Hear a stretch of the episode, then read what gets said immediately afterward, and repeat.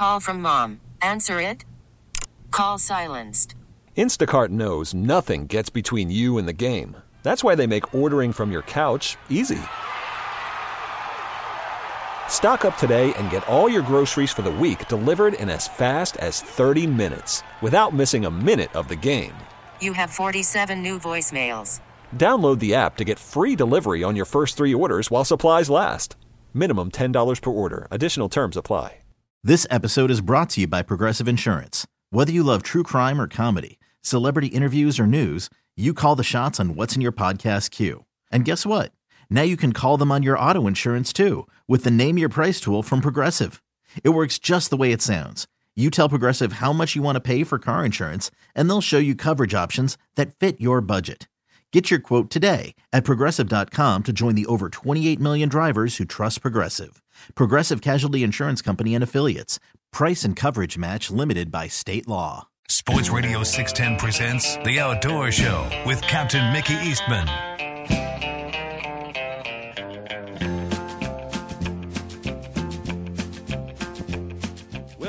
Good morning. Welcome back to the Sports Radio 610 Outdoor Show, hour number two already on this Sunday morning.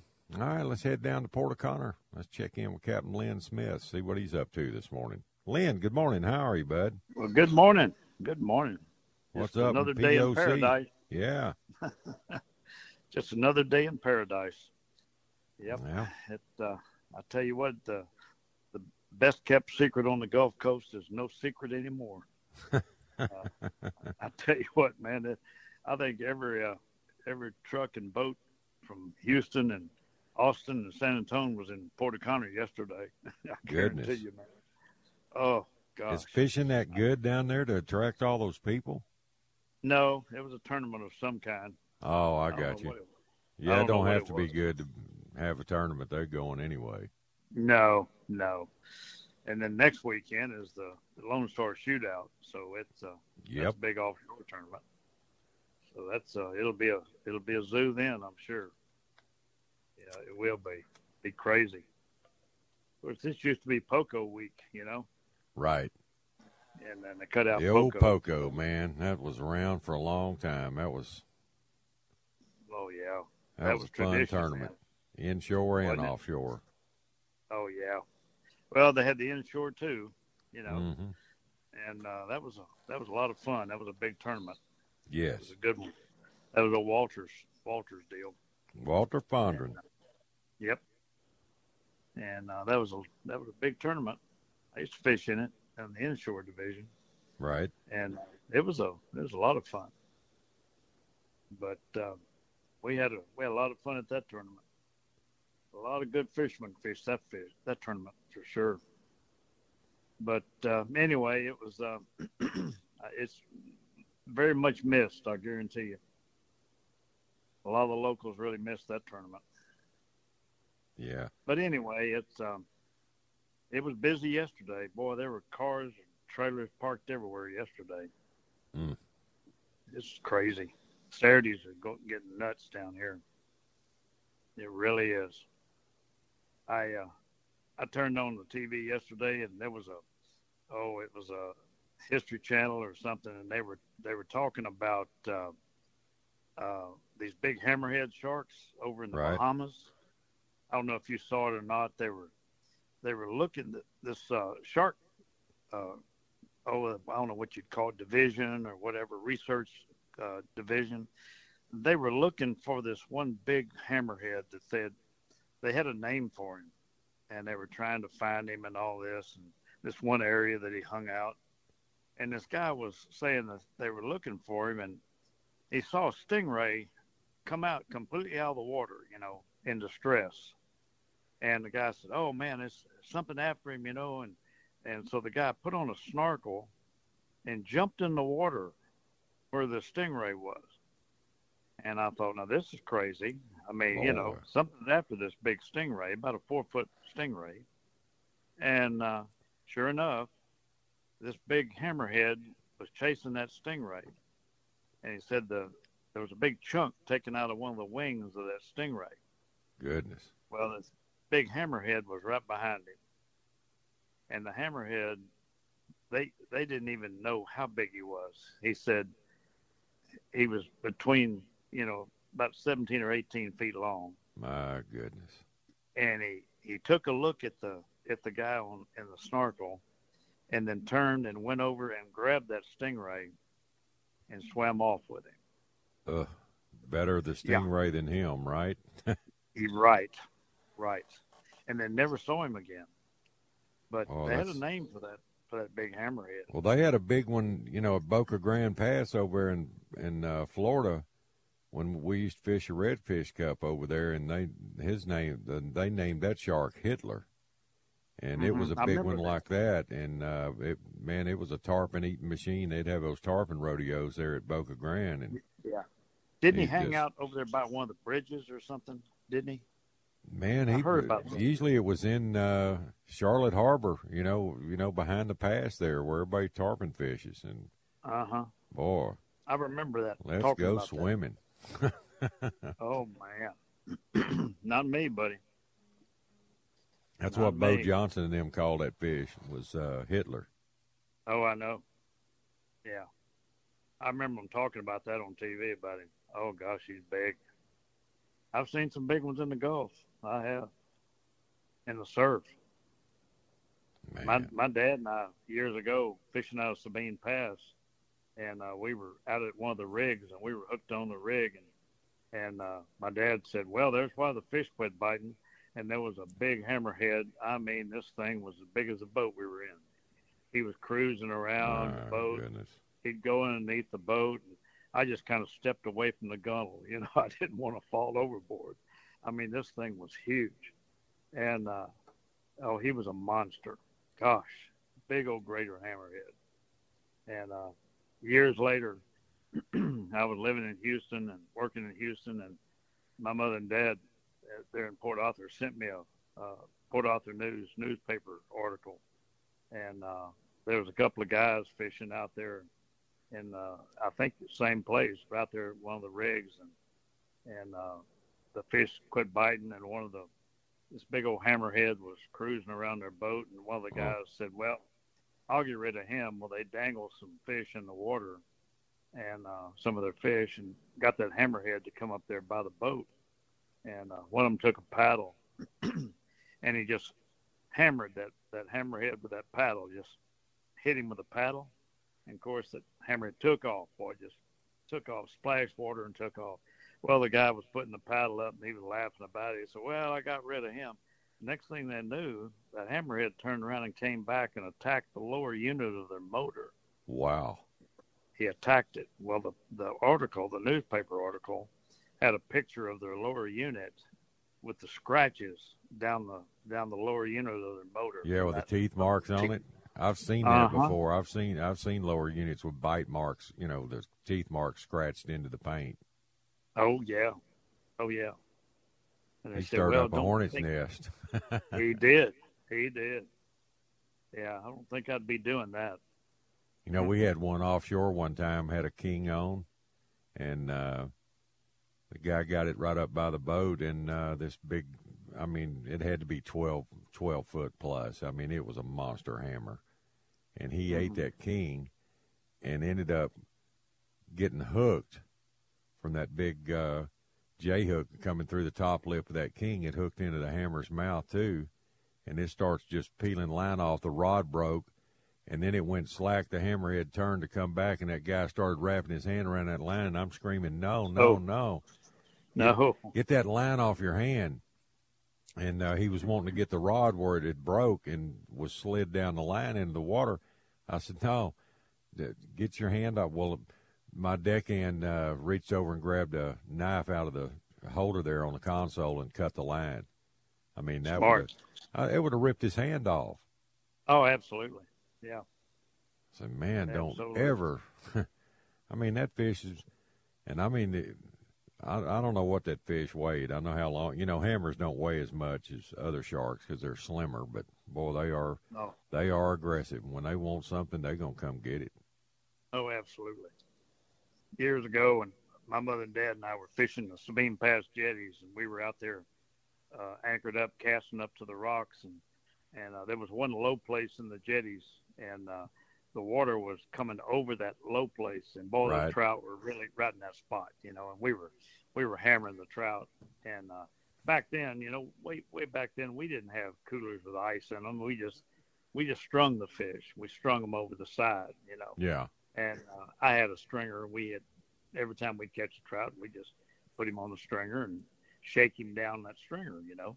And uh, I had a trout, and uh, I put him on that stringer, and I was shaking him over the side, and uh, I was looking over the side, shaking that trout down on that stringer, and I looked over the side, and all I could see was this mouth coming up Uh, at the stringer.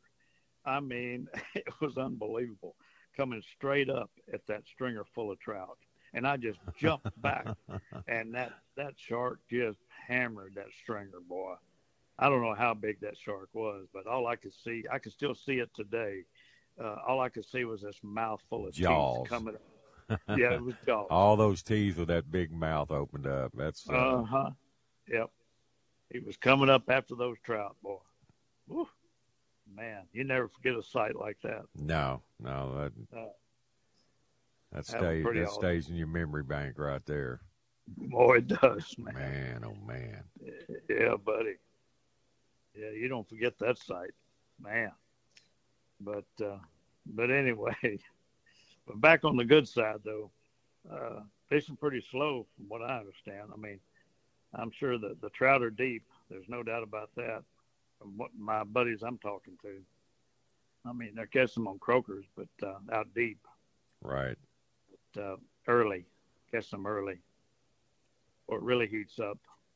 That's uh seems to be the coast wide pattern. Yep, that's a fact. But it looks like we're back in that pattern where you know redfish are saving the day. you know. yes. I mean it's a that's what you're after now. That's lot of what's going redfish. on. Uh. Redfish bite's better than trout bite right now. And it's just Absolutely. and these southwest winds, we just got to get rid of them, man. I know, I know. Fortunately, you know we can we can deal with the southwest wind here. Yeah, you've got you've got some places. You got some nook and crannies and some protection for, Yep. from it in your neck Yep. of the woods. But Yeah, we do. But But it blows right down the you know these long skinny bays. You know like Laguna Madre and then up here you know east and west bay. It blows Mhm. right right down the middle of them. Trinity Bay. Oh, I know. mean, it's uh. And it, Oh, and I it's weird this year. The areas that we normally fish southwest wind zone, to get out of it, there's no fish in these areas like you know you expect, and it's it's Mhm. just making it tough. Yep.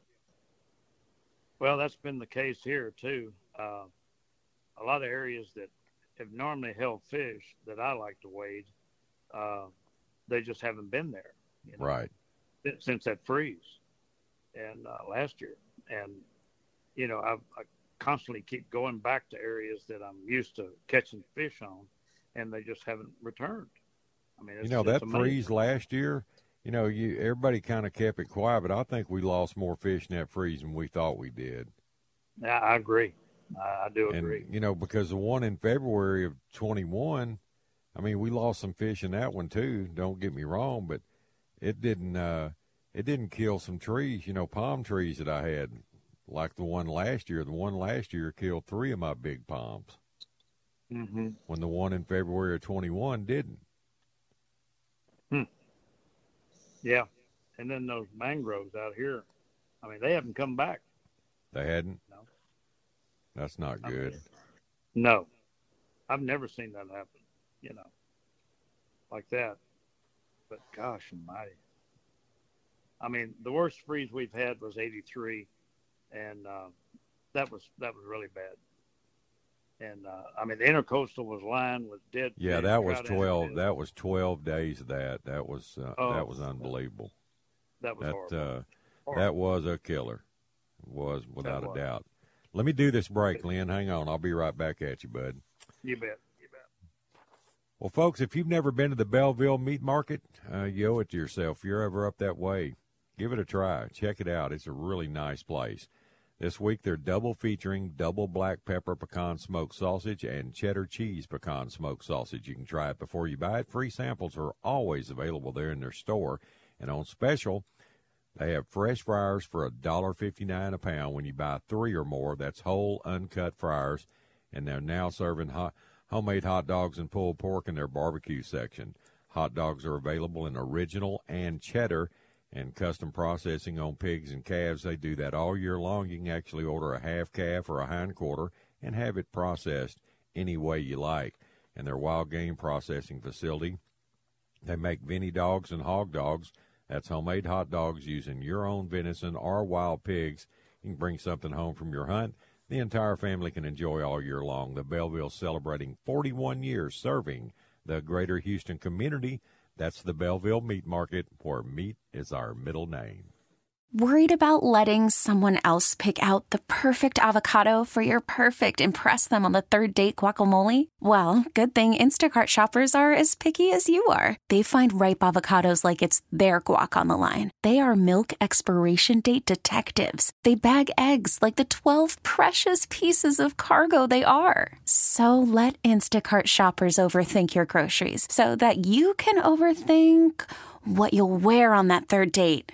Download the Instacart app to get free delivery on your first three orders while supplies last. Minimum $10 per order, additional term supply. I'm Sandra, and I'm just the professional your small business was looking for. But you didn't hire me because you didn't use LinkedIn jobs. LinkedIn has professionals you can't find anywhere else, including those who aren't actively looking for a new job but might be open to the perfect role, like me.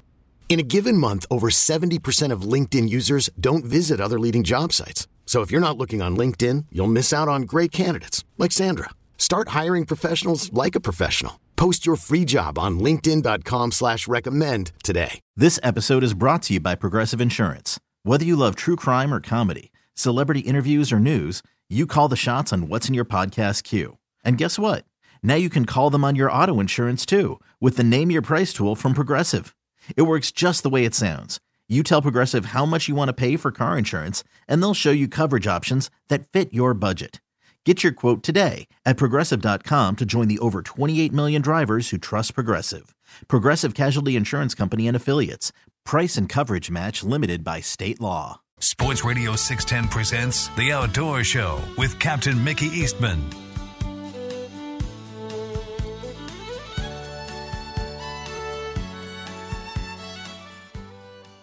Good morning. Welcome back to the Sports Radio 610 Outdoor Show, 518 here in the Bayou City. All right, Lynn, we're back, buddy.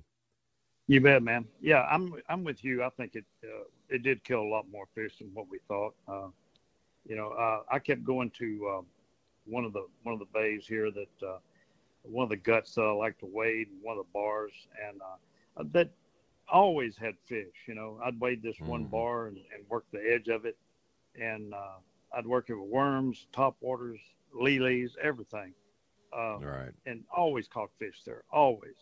And it was just like it was dead. I mean, these fish just didn't want to return.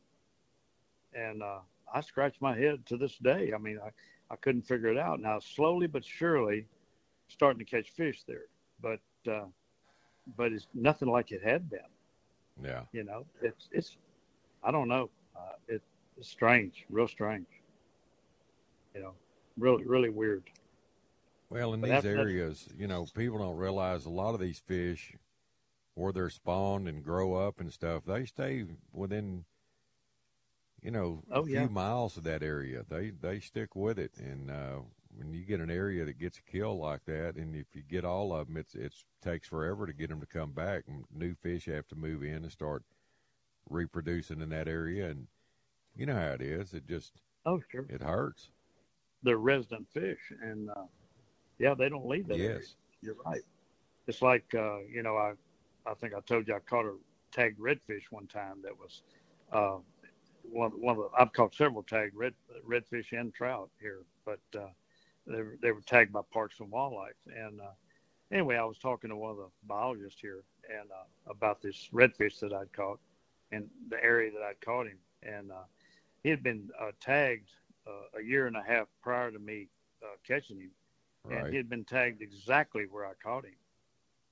He hadn't moved in a year and a half. How about that? Yeah. And uh, the biologist said, well, as long as they've got food, they don't leave. I mean, Right. they just don't leave there. And it stands to reason. I mean, they you know that's that's why a lot of these redfish, these tagged redfish that CCA releases, uh, they're caught within probably hundred yards of where they're released. You know, I'm sure they are. That's that's what Yeah. I've heard too. Same thing. Yep, exactly. As long as they have food source, they don't leave there. You know, years ago, I forget when it was. It was late '80s. I don't know, early '90s. They had this uh, tagging program, and there was about uh, ten or twelve guides of us in Galveston Bay. Uh, Exxon sponsored it, and I'm trying to remember Dave's last name, the guy with Exxon that was involved with it with the CCA. Well, anyway, we got all these tagging kits and guns, and man, I don't know how many fish we tagged. I mean, it was into the thousands because I, I think I tagged over a couple of thousand. I remember one day I tagged uh, over 200. Me and Blaine and Ken Grissom. Remember him with a, with the uh, Houston Post. He was Oh, with yeah. us on that Mhm. trip, and but long story short, out of all the guides involved, there was one tag. Uh, that's how many fish we had back then. Only one tag was returned, and it was uh, uh, caught two years later, and it was tagged on Hanna's Reef, and it was caught again on ha- Hanna's Reef when you know they retrieved the tag. That's So- amazing. That just tells you, you know, your resident fish, they just don't go far. And, you know, unless Right. you get an event like a big flood or something and it pushes them, you know, Uh-huh. pushes them out of their natural habitat and they just have to move south. But uh, Yeah. a lot of times they'll come back, you know, if it's not a severe flood. The Harvey's what it, it just put our bay system all out of whack. Oh yeah. And then the two freezes, you know, 21 in last year and crazy stuff. Mm hmm Oh yeah. Yeah, these freezers they they turn the, the, the balance of the bay balance of the bays crazy. I mean they they're unreal. I've got a picture of uh, some guys that like went into Pringle Lake uh, right after the freeze, and uh, oh they just they picked up so many huge trout. I saw photos uh, on on Facebook and Oh. Instagram of that. Yeah, and just they just laid them on the bow. They didn't keep them, couldn't. Right. But they laid them on the bow. It just makes you sick, you know. But those big fish get into those lakes like that, and, and they don't leave. They're not going to leave, and uh, they get caught in there and they die. But uh, you know, they're in there because it's uh, that that soft mud bottom with the grass, and, and that's where they're going to stay. But Well, you know, I get uh, in conversations, and uh, somebody will always go, "Well, why do y'all want to save all these fish and conserve this and that when a freeze can come in here and just wipe them out?" I said, "Well, the more you have, the the more you can lose and still have fish after that. 83 was a prime example of that up here in Galveston. I mean, we Yeah. we got smoked too, but we had so many fish that uh, you know the following year and and 84 it just you know we had just banner fishing because we had so many fish. If we lost half of our fish we still had tons of them and uh, Mhm. that's that's why you you try to conserve. Oh, sure, absolutely. but Well, when you get your populations down low like they were already on the Texas coast and you pull those two events like we did and then the big floods up here, hey, you've uh you've decimated your bay system because you didn't have that many to start with. That's right. You better know it. Well, you know, I went back into uh, some of the lakes, oh, about three days after one of the major freezes we had here, and uh, where we lost a lot of big fish out of out of one of the lakes, and uh, I jumped out of the boat with a buddy of mine, and we we caught fish in there, solid fish, Mhm. but nothing like what we lost in the lake. You know, I mean, we lost some major big fish. Uh, we still caught fish, you know, 20 inches or better, but nothing like what they what they picked up dead in there. And we we found a lot of dead fish still, like three Yeah. days later. Well, they So, get I mean- trapped, you know, that water drops with those severe winds and Mhm. uh they don't have an escape route. Nope, that's You know, right. They to our out. advantage up here, you know, it, a lot of our fish, if you're already in that winter pattern, they're always set up on flats near deep water access. Down Yeah. there, y'all don't have that. And no, uh, we don't. That's why those tugboats do so much damage down at the land cut, down you know past Cliff down there, because all those fish roll off into that intercoastal, Oh yeah. and they're pretty Well, much killed dormant as it is from the cold water, and then they roll them up and push them up in the shallows up there in that real severe cold, and it, it just kills Yeah. them. It takes its toll on them. It's terrible. Well, that's what killed us. Killed us in '83 was the tugboats. You know, right. going down the intercoastal. All our fish fell into that intercoastal, hmm and uh, boy, I, those tugboats just oh, just roll that water up. You know, just rolled them up right off the bottom, and uh, you could go down the intercoastal, and as far as you could go, it was solid dead trout and redfish on both sides of the intercoastal. My Solid. goodness. Oh, it was it was pitiful. It was sad, and uh, of course the tugboats aren't going to stop. You know, they're not going to stop them. Money No. talks. Money talks. You It better know it, and you're not going to stop them. the the worst freeze for us up here was the uh, the year we had two of them that winter. We had the December Christmas freeze in '89, and then that Yeah. February in '90. You know, right after that, and uh, Right. that's that's probably the toughest fishing I've seen for Galveston Bay ever was after those two events that winter, and Yeah. uh, Well, '89 was bad here too. Yeah, it nothing like was. Y'all got smoked too. I mean, it. Uh, Oh yeah. Oh yeah. But uh, I never knew we had that many gar in the bay. It was so bad it took all the gar out, and I mean the shorelines were just littered with huge alligator gar. I mean, just unbelievable. Mm. Yeah. Well, in '83, I couldn't believe uh, in that hard, hard freeze. I even found a dead tarpon in the Mm. bay. Man, Now, now you know what? Why was he sticking around? I don't know bay? how big was it. A big one? He, he was about a four footer. Yeah, that's that's pretty mature. Yeah. Wonder why Yeah. he was still in the bay in the wintertime. I don't know. No, no telling. No telling. But uh, no, that was incredible. In '83, uh, I, I came back from working overseas, and and uh, I was going duck hunting with a buddy of mine, and we were we ran across the bay. It was six degrees down here, Oh Six. Lord, and uh, I was holding a Q beam. This buddy of mine was running the airboat, and uh, we were running across the bay down there at South Pass, and uh, all of a sudden, man, we both looked, and he let off the gas, and it looked like that north wind had blown the water out of the bay. But it, what it was, it was ice.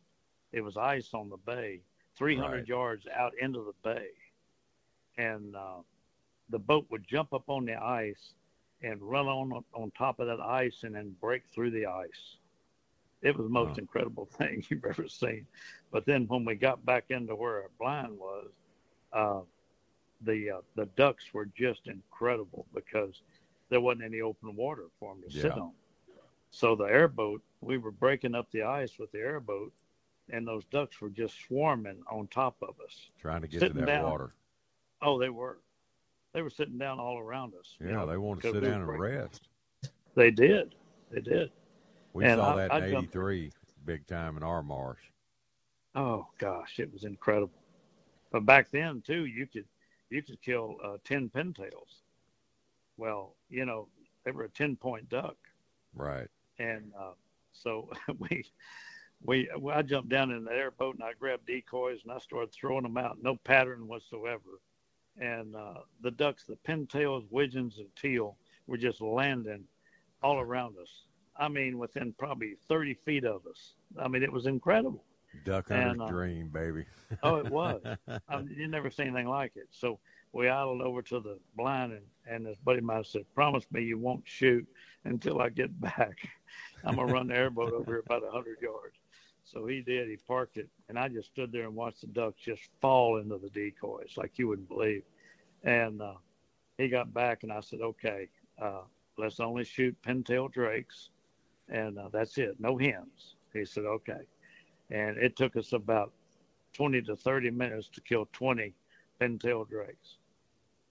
I mean, it was sprigs, just baby. Bull sprigs. oh, buddy, oh, it was a, that's awesome. it was a duck hunter's dream, boy. Let me let me do this next break, man. I'll be right back, Lynn. All righty. All right. Well, I need to take a moment to tell everybody about Danco Sports Incorporated. They're an industry leading manufacturer of pliers, knives, and accessories for anglers worldwide. And Danco is committed to pro- providing affordable, high quality products to the fishing community with over 400 plier and knife options to choose from. Check out their Premio pliers. These are the ones I use. They come in a nice leather sheath, and they're just what, you know, they have extant- outstanding quality and performance, and no inshore or offshore boat should be without a pair of them or two. And they're solid machined, and they have an integrated jaw crimper, titanium, titanium cobalt cutters, and a lifetime warranty. And no boat should be without Danco knives that come in a variety of sizes with a full tang German stainless steel blade. And Danco fillet knives, I like them better than the butter Bubba blade and they're half the price. Danco knives have a dual molded grip for superior control while you're filleting your catch, and the DuPont Teflon coated blade. That's Danco Sports Incorporated. Do it with Danco. Okay, picture this. It's Friday afternoon when a thought hits you. I can spend another weekend doing the same old whatever, or I can hop into my all new Hyundai Santa Fe and hit the road. With available H-Track all-wheel drive and three-row seating, my whole family can head deep into the wild. Conquer the weekend in the all-new Hyundai Santa Fe. Visit HyundaiUSA.com or call 562 for more details. Hyundai, there's joy in every journey. We really need new phones. T-Mobile will cover the cost of four amazing new iPhone 15s, and each line is only $25 a month. New iPhone 15s? Only at T-Mobile get four iPhone 15s on us and four lines for 25 bucks per line per month with eligible trade-in when you switch. Minimum of four lines for $25 per line per month with auto pay discount using debit or bank account. $5 more per line without auto pay, plus taxes and fees. Phone fee at 24 monthly bill credits for well qualified customers. Contact us before canceling account to continue bill credits or credit stop and balance on required finance agreement due. $35 per line connection charge apply. Ctmobile.com. Spring is a time of renewal, so why not refresh your home with a little help from Blinds.com? We make getting custom window treatments a minor project with major impact. Choose from premium blinds, shades, and shutters. We even have options for your patio, too. Blinds.com invented a better way to shop for custom window treatments. There's no pushy salespeople in your home or inflated showroom prices. Our design experts can help you find the perfect window treatments on your schedule. We'll even send free samples directly to you. Plus, we can handle the measuring and installation for you. Unlimited window treatments installed for just one low cost. And with Blinds.com, you'll always get transparent pricing, no hidden fees. Our free shipping and 100% satisfaction guarantee can put the spring back into your step and into your home, too. Shop Blinds.com right now and save up to 45%. Up to 45% off for a limited time at Blinds.com. Blinds.com. Rules and restrictions may apply. Live from the Twin Peaks studios, Sports Radio 610 presents The Outdoor Show with Captain Mickey Eastman. My Maria,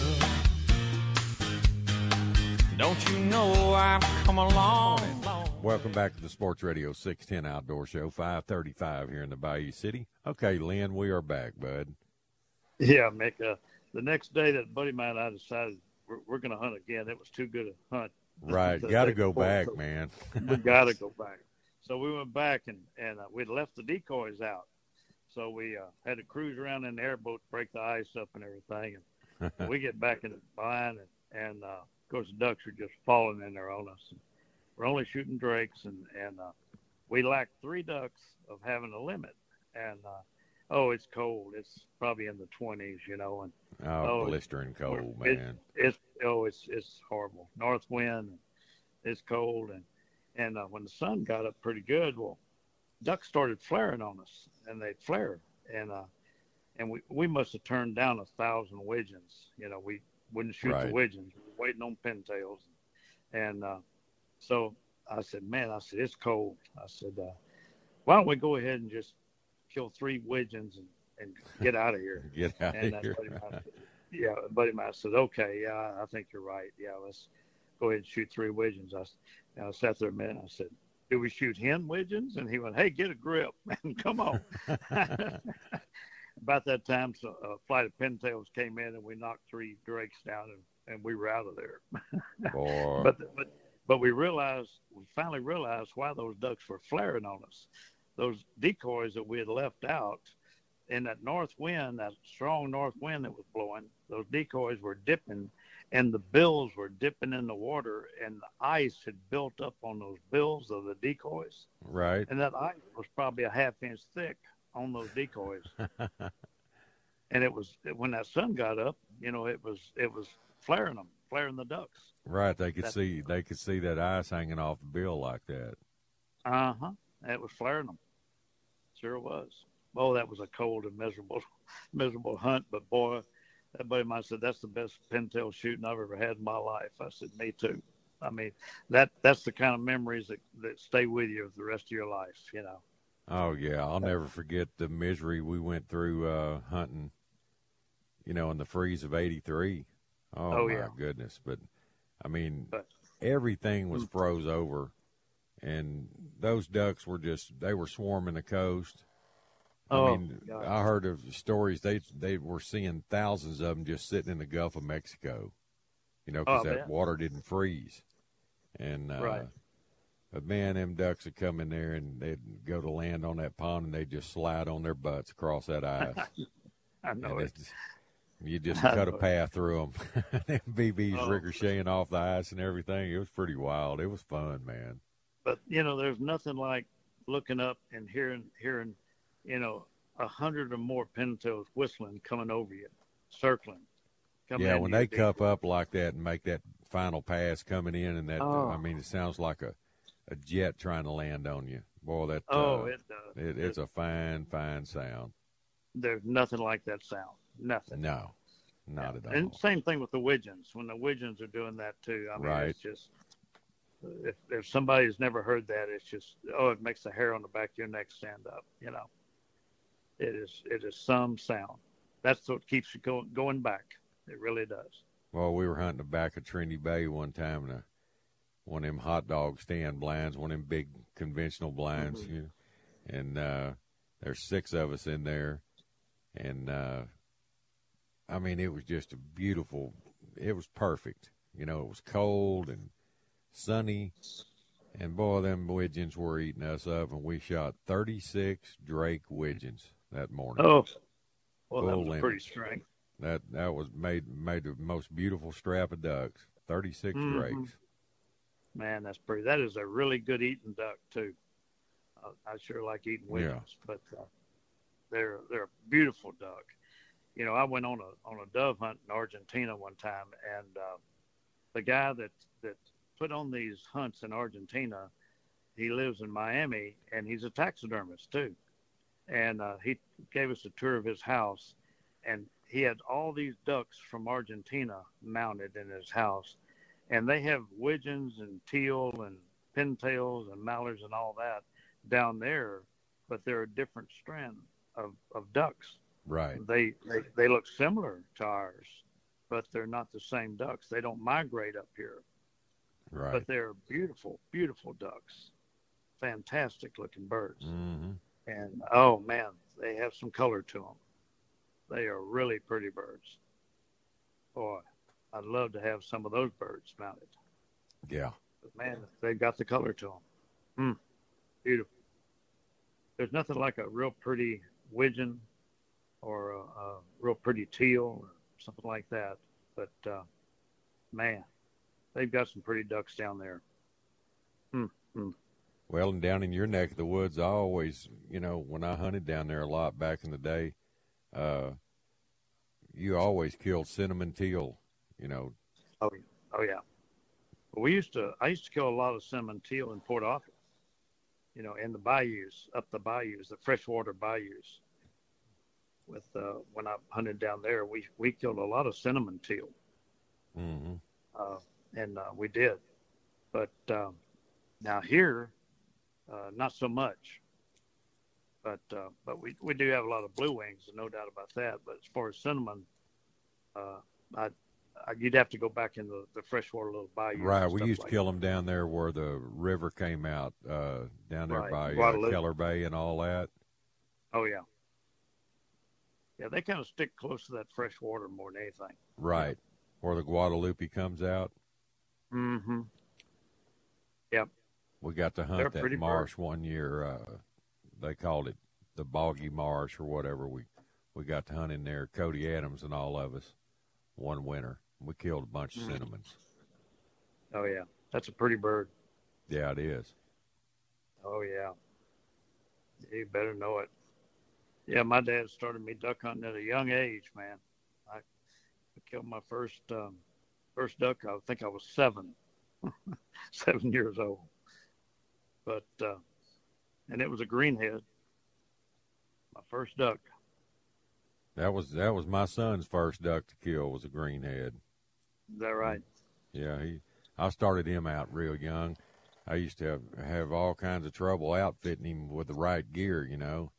And Uh-huh. uh, when we'd do a little timber hunting, I built a uh, built it myself an inner tube uh, where he could sit inside of it, and I could pull him Uh-huh. around when we'd stand in that timber and waist deep water hunting. And uh, he'd shoot one time, and that tube would spin around on him. And then he couldn't shoot again. I'd tie him off to a tree, and uh, them ducks would come in, and he'd shoot, and that tube would spin from the recoil on that 20 gauge. I'll be darned. well, when I was 12, my dad got me a 20 gauge. He bought me a, a 20 gauge 870 Remington. I've still Right. got it. Oh yeah, I hunted with that gun for years and years. And uh, you can't you can't beat them, you know. That's the You best beat that eight- foolproof uh, pump there is ever. That- Old, That's that's a fact. old Remington Wingmasters. Yep, that's a fact. Hard to beat you, it. You can paddle boats with them. You can do anything with that gun, and it still operate. Can't make You it can mess ha- up. That's right. You can hammer fence posts with it. That's it. You Whip an alligator with it. No, that's a fact. that's a fact. Boy, I tell you, that's a good old gun, man. But uh, hunted a lot of stuff with it. But uh, anyway, it's uh, hard to beat. Hard to beat. But, Yeah, uh, those big blistering Arctic blasts like that, when they freeze over all the water all above us, and all those ducks ride that wind down to the coast, and they get Oh, here, yeah. and you go, man, oh man, I didn't know there was that many ducks on the whole planet. Isn't that the truth? It just stacks them up along the coast. It's just incredible. Yeah. Nobody's I ever seen friend- that. It's just, it's totally amazing. I gave a friend of mine, uh, uh, his wife is a dog trainer, and uh, I gave her my uh, my duck call with the, the bands on it, and uh, I've got I had goose bands and duck bands. I Right. actually had three three bands, uh, dove bands. I'd kill three doves with bands on them. Banded And, uh, doves.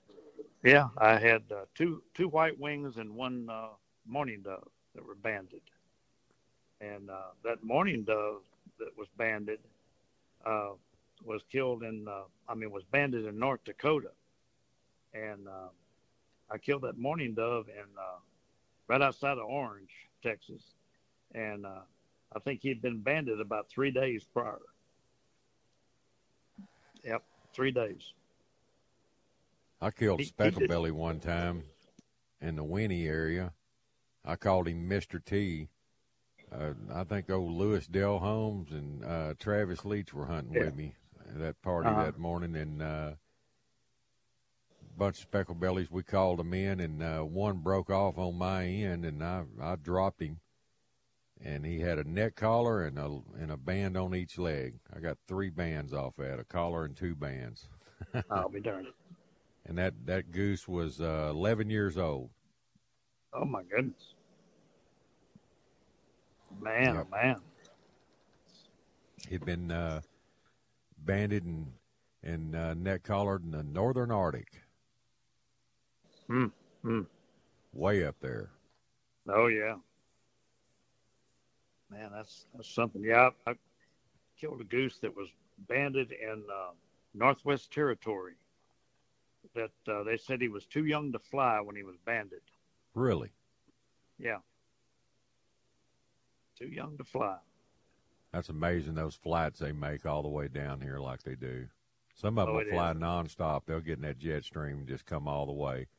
I remember when them geese had hit our place and hit those water level fields. They'd just uh, land and sit down on the water and sit there and drink and drink and drink, and then they'd just go to sleep. Huh. Wore out. Oh yeah. Yep. Oh yeah. I remember many a night in Port Arthur laying there in my bed with the window open, listening to the geese coming in. Boy, you just don't hear that anymore. I used to do the same thing at my house. Man, those just just waves of geese coming in all night long. Mm-hmm. The call of the wild. I used to lay there and listen to it, boy. That's when I'm I like you. I make sure all my hooks were sharp on my MirrOlures and everything else, man. Because when them geese started pouring in, that trout fishing's fixing to get real good for them big boys. Boy, Oh, yeah. catch some big fish. Oh yeah. Well, you had it made, man. You, uh, we were. I was talking about that to a buddy of mine here the other day. I mean, y'all had it made. You had the real deep water in Galveston. Right. You know, y'all had y'all had the, the chance of a lifetime right there. You had the deep water, and so that's why you had the big the big trout. Uh, were there. You know, y'all had a lot of big trout there. We did. People don't realize how many big fish this bay held back in the day. Oh, you did. I mean, did. herds of them. I mean, it was Yeah. uh, it was incredible. You get on open water school in the summertime, and just it was nothing to you know. There was days where you catch twenty five to thirty fish over seven and eight pounds out of one school. Oh, No, that's crazy. Crazy. Well, Oh. me and I think we had a flood in '83, and we had a stack up on the east shoreline of Trinity Bay, and everybody and their brother was over there waiting. We had lineups. I don't know how many fishermen in them. You know, people think there's a lot of fishermen now. There was nothing like it was then, and th- those waves of fish would come when that outgoing tide would bring that fresh water down that shoreline. They'd all move from Double Bayou to Smith Point and everybody's in a lineup. There'd be a hundred guys as far down the shoreline as you could see, and every rod bowing up on them big fish. And uh, then the tide would turn around and come in. They'd turn around and come right back through you again.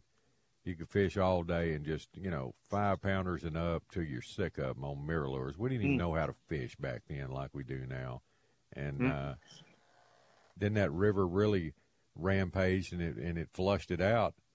So me and Gene Campbell and Blaine decided, hey, let's go to East Bay. I think you know all the sports writers were writing about, oh, they're all going to end up at Dollar Flats and all that, which some probably did, but uh, we said, no, nah, I think they're going to turn the corner and go around Smith Point and go up that north shoreline East Bay. Well, we hit it right.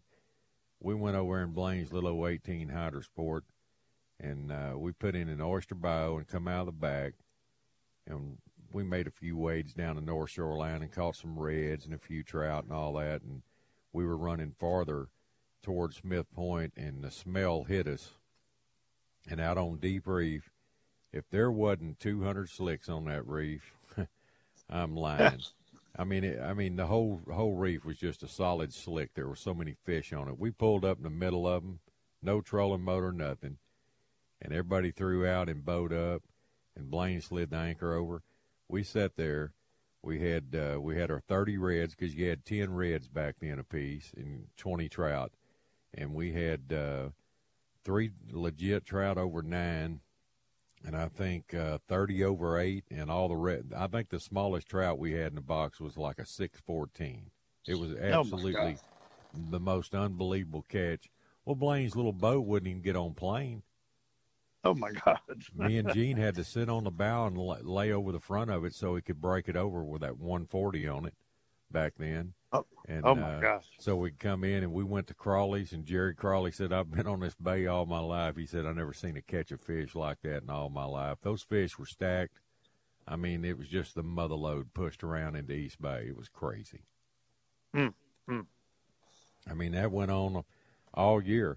And it was, you know, it was like all those fish were suicidal that year. They knew that freeze was coming that winter. Uh-huh. Just unbelievable. Behind rollover, it was it was exactly the same behind rollover pass. Anywhere you want to wade back there, just giant fish swimming everywhere. It's crazy. Mm, mm. Man, oh man! Weather Man, oh, events. It's like these fish know way ahead of time before we ever Yeah. do. You know, They were they stocking react up. to it, just like wildlife. You know how that works. hmm Oh sure. Well, they were stocking up. They were fattening up, getting ready for the freeze. Yep, that's right. Speaking of that, I wonder how the deer are taking this heat.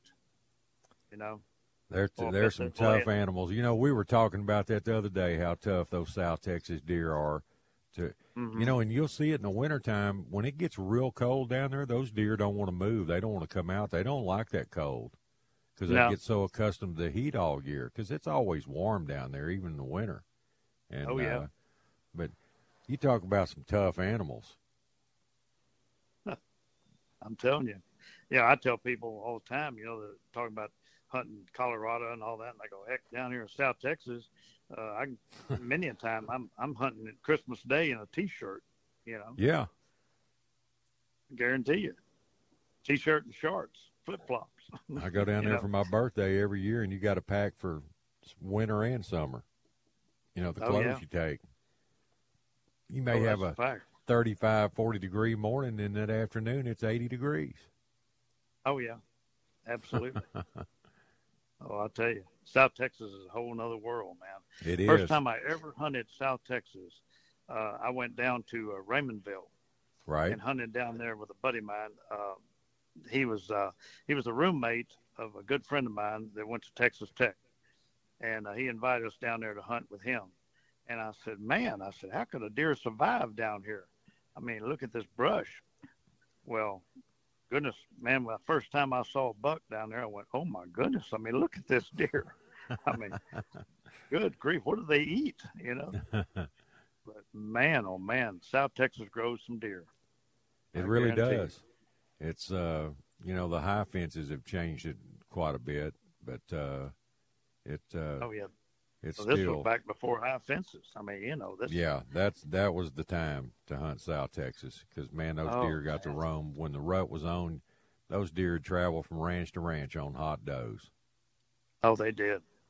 Yeah. They they do. Now they pin them up against a high fence. they can't get away. Yeah. Makes mating season a lot easier for them big bucks, man.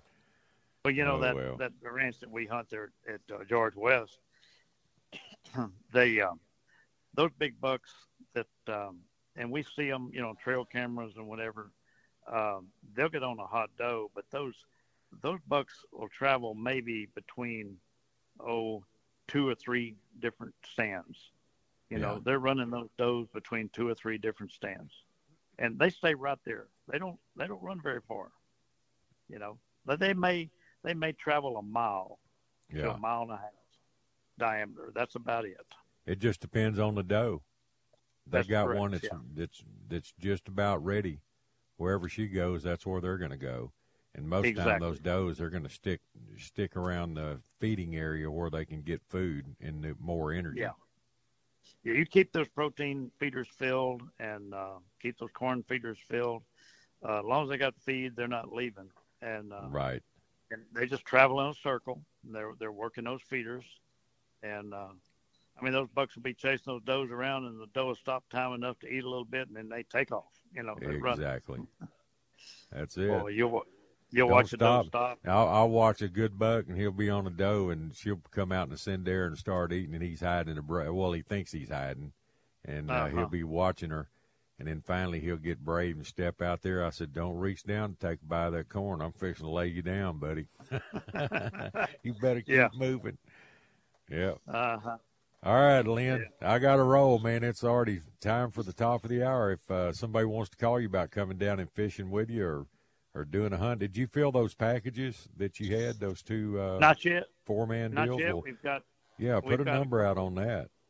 Yeah, we've got a, uh, still got a couple of hunts that uh, available, so uh, uh, they can definitely do a management hunt. So uh, anyway, uh, they can reach me at 361 uh, 935 6833. All right, buddy. Well, Lynn, you have a good one. Always a pleasure talking to you, and you be safe, man. Stay cool All if right, that's man. Possible. Oh, I'm trying to. I got you, All right, brother. you too, Mick. All right, Have a good Lynn. one. See you, man. All right, take All care. right, All right. It's time for the top of the hour break. You're listening to the Outdoor Show here at Sports Radio 610. National Anthem coming up. We'll be right back. You could spend the weekend doing the same old whatever, or you could conquer the weekend in the all-new Hyundai Santa Fe. Visit HyundaiUSA.com for more details. Hyundai, there's joy in every journey. This episode is brought to you by Progressive Insurance. Whether you love true crime or comedy, celebrity interviews or news, you call the shots on what's in your podcast queue. And guess what? Now you can call them on your auto insurance too with the Name Your Price tool from Progressive. It works just the way it sounds. You tell Progressive how much you want to pay for car insurance, and they'll show you coverage options that fit your budget. Get your quote today at progressive.com to join the over 28 million drivers who trust Progressive. Progressive Casualty Insurance Company and Affiliates. Price and coverage match limited by state law. T-Mobile has invested billions to light up America's largest 5G network from big cities to small towns, including right here in yours. And great coverage is just the beginning. Right now, families and small businesses can save up to 20% versus AT&T and Verizon when they switch. Visit your local T-Mobile store today.